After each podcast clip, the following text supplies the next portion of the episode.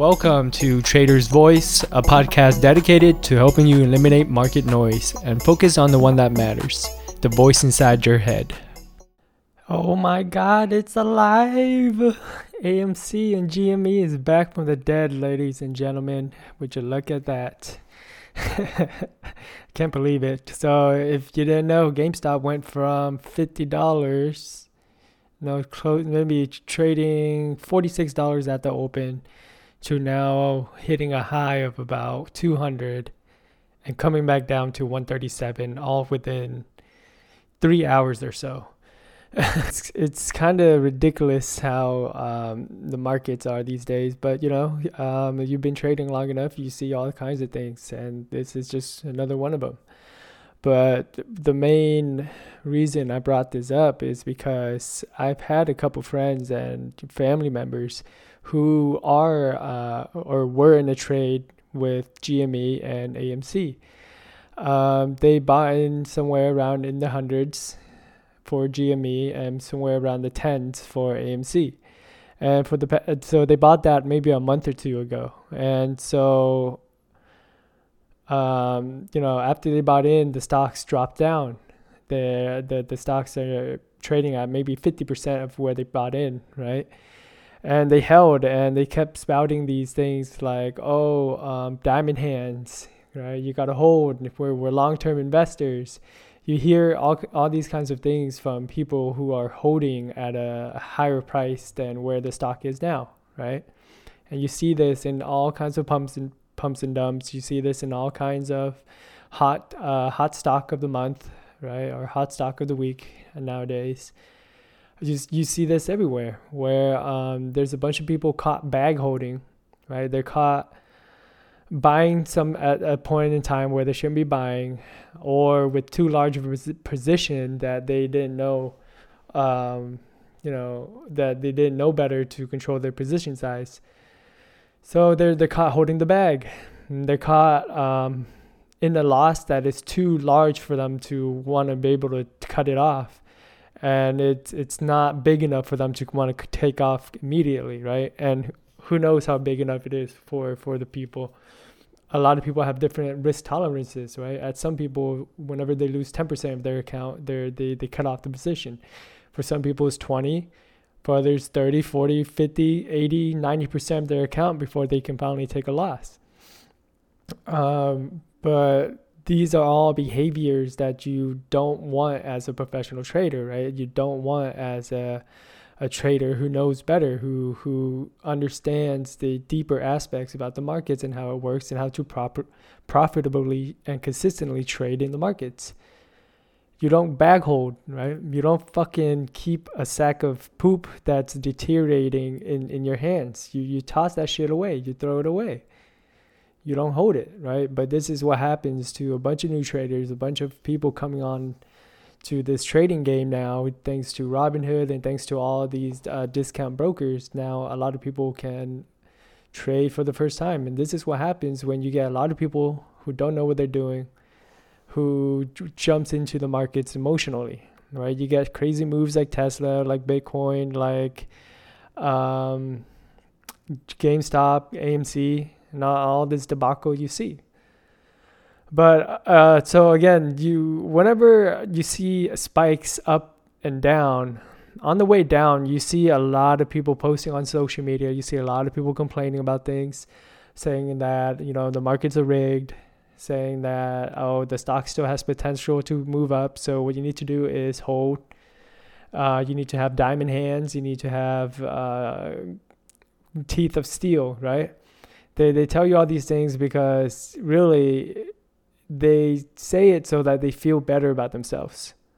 That's the bottom line. They say it because they're caught big in in the large positions that they should not have been trading. Right? They had no business trading. So now they go and post on social media, um, pumping up the, the stock or telling everybody to hold or blaming the markets or blaming the, the brokers or blaming the, the the whole system. They they do it so that they feel better about their gigantic loss right? They do it so they can sleep just a little bit better at night. They do it so that they can just feel at ease with their inability to take a small loss. So now they have to eat the mother of all losses. Right? I think uh, it was Ed Seykota from the Market Wizards that said that. That if you're unable to take a small loss, soon sooner or later you'll take the mother of all losses. And that's what happens to these people who bought in GameStop and AMC and um, all these hype names. They buy in thinking that these names are gonna go are gonna go to the moon, but you know, of course, that shit won't. It just can't because eventually there's not gonna be enough people sustaining the the um, you know extreme extreme price move. So it's all it's gonna collapse on them, and these people just get caught blindsided, not knowing what happens. But but we didn't get to the meat of the story yet, which is when the names that they're holding actually spikes back up in their va- favor and they break even again. this this is where the story gets tragic, right? It gets from bad to even worse, right? Because the people who were bag holding GameStop from uh, 200 or 100 for the past couple months, um, you know, they were they were in like a 50% drawdown. They were in a 50, 30, uh, 60, 70% drawdown. And now um, GameStop has actually uh, spiked up. It spiked up in the uh, last hour of trading and the next couple hours of aftermarket trading. And it's up maybe 150, 200%. this is the kind of market we're dealing with now, uh, ladies and gentlemen. This is why you got to be so careful if you're going to be on the short side because things are just so so so explosive now with so many people uh, trading with so many new people in the markets things are going to get emotional and whenever i look at a price chart now i just see it as um, just emotion spiking up and down right um, it's, it's the collective emotional state of the people trading the name or stock. That's that's what a price move to me is now. Because people buy and sell based off emotion. They buy and sell based off um, you know how they feel about that certain asset or the certain ticker. But anyway, so what's the reason why now that GameStop and AMC uh, has spiked up and you know brought everybody who bought in at 100 or 200 back to break even? Um, it's because they have not learned their lesson. They have not learned their lesson to cut their losers immediately, right? trade small and cut their losers immediately. They did not learn that yet. Now they're actually going to feel vindicated for holding um, because now all their hold and their pain and their anguish has paid off into this large, gigantic move in GameStop. And, and it's funny because I've ta- I'm, I've just talked to someone who was holding, you know, at pretty high up in the hundreds, in the hundreds or so. And now that games are spiking up, they, they, they tell me, yeah, man, um, I, I feel like like I'm on top of the world. I feel like I'm, I'm super smart for holding on, you know, um, diamond hands, bro, diamond hands. You gotta hold because this shit's going to the moon, bro. This exact words. This is exactly what they had told me. And I can already tell that, you know, they're still, they still got a long way to go because first of all, everything every time they talk to me, it's all just um, you know external stuff like oh PE ratio or fundamental news or the se- company sells this, the company's uh, buying this kind of asset. You know, the uh, if you're talking to someone to so, uh, a quote unquote trader and they're not talking to you about their process or they're not talking to you about how they deal with such stressful situations or what kind of uh, improvements they're doing each and every single day to that makes them a better trader uh, you're not talking to a trader you're talking to a gambler you're, talking to someone who thinks himself a trader, who thinks himself uh, smart and sophisticated just because he knows about indicators, just because he knows about uh, moving averages and, and RSI and all that bullshit, that he thinks he's smart and he's somehow qualified to call himself a trader. Sure, he, he may he may uh, do the actions of a trader, right? He can click a buy and sell button, but he make no mistake, he is no trader he is nothing but a glorified gambler, you know, who, who thinks himself a trader.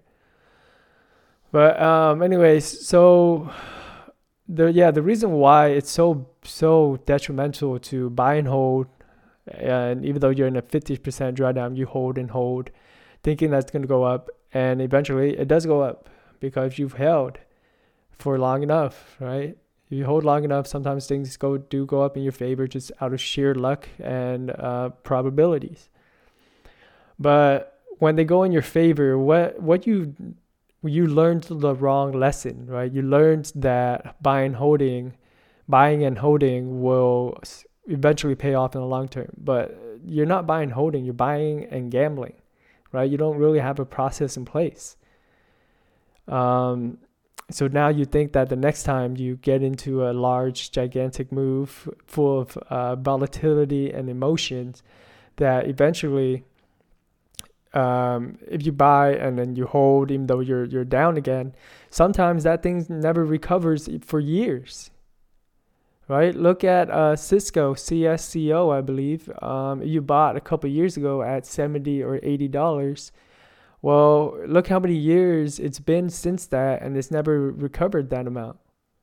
It's maybe not even halfway, or maybe about halfway right? Are you willing to hold years and years just just because you're unwilling to take a small little loss, give up a little bit of that ego, take um, you know, t- just enforce that discipline in that moment.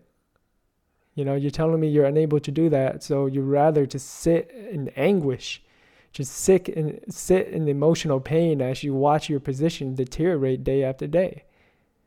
Right? why first of all why would you even want to live a life like that why would you even want to do things that put you in that kind of emotional state let alone for monetary pur- purposes and if you are willing to put yourself through that state at least do do it in a way that will actually make you money in the long term you know buying and holding and holding and, and wishing that something will go up over you know pre undetermined amount of time um, that's just that's not a good monetary strategy either. So why would you even do that? You know. Just like so, they learned the wrong lesson of, of buying and holding, and eventually they'll get vindicated instead of the other lesson, which is selling and and cutting your losses quickly, so you don't have to go through all that, all that emotional anguish, right? Um, and just if you just think about it, it's just a lot. That's a better way to live as well because you, you're you're willing to let go of things that no longer serve you, right? Just like a bad relationship, just like a bad addiction, just like a bad habit. A, some, a person who's willing to let go of his past actions, of his past hopes and wishes and, and wrongdoings to, um, you know, forge a new path with the correct ones, with the better ones, and with the, the more fulfilling ones, um, and ones that is you know providing better inner peace that that person will have a lot more success than the minor- majority of people who are unable to let go of uh, baggage let go of losing positions letting go of toxic people letting go of toxic jobs letting go of toxic uh, friends the people who, who hold on to toxic things are basically keeping their shit in they're holding in their shit literal shit. You know, imagine never taking a shit and and uh, you know flushing your system clean. you know, imagine just holding all that toxic waste in. And this is what happens when you hold positions, hold uh, losing positions, and holding on to just toxic material. You know, again, this is why I stress so much on the self development side of trading because um, if you can be a better person, you'll be invariably a better trader. But if you're you're if you keep trying to be a better trader when your own character and your own personality is at fault is flawed, you would never be a better trader because you'll always fall back to the level of your character, of your who you are in your life, in your day-to-day life, not outside of trading, you know this is why it's so important to to first work on yourself before you you try to embark on an, any endeavor that requires such a high level of discipline. All right, guys, I'll, I'll leave it there. Thanks a lot for tuning in. And for the website, um, if you guys are trying to access the website, I'm I'm sorry. There was like an update on on WordPress, which is the the the website host I used. Um, they there's I updated something for, with them and somehow it just didn't turn out right and then it caused a bug in my website and so I got to take a look at that. But um, th- think if you guys are listening anywhere else, thanks for tuning in and I'll see you guys in the next one.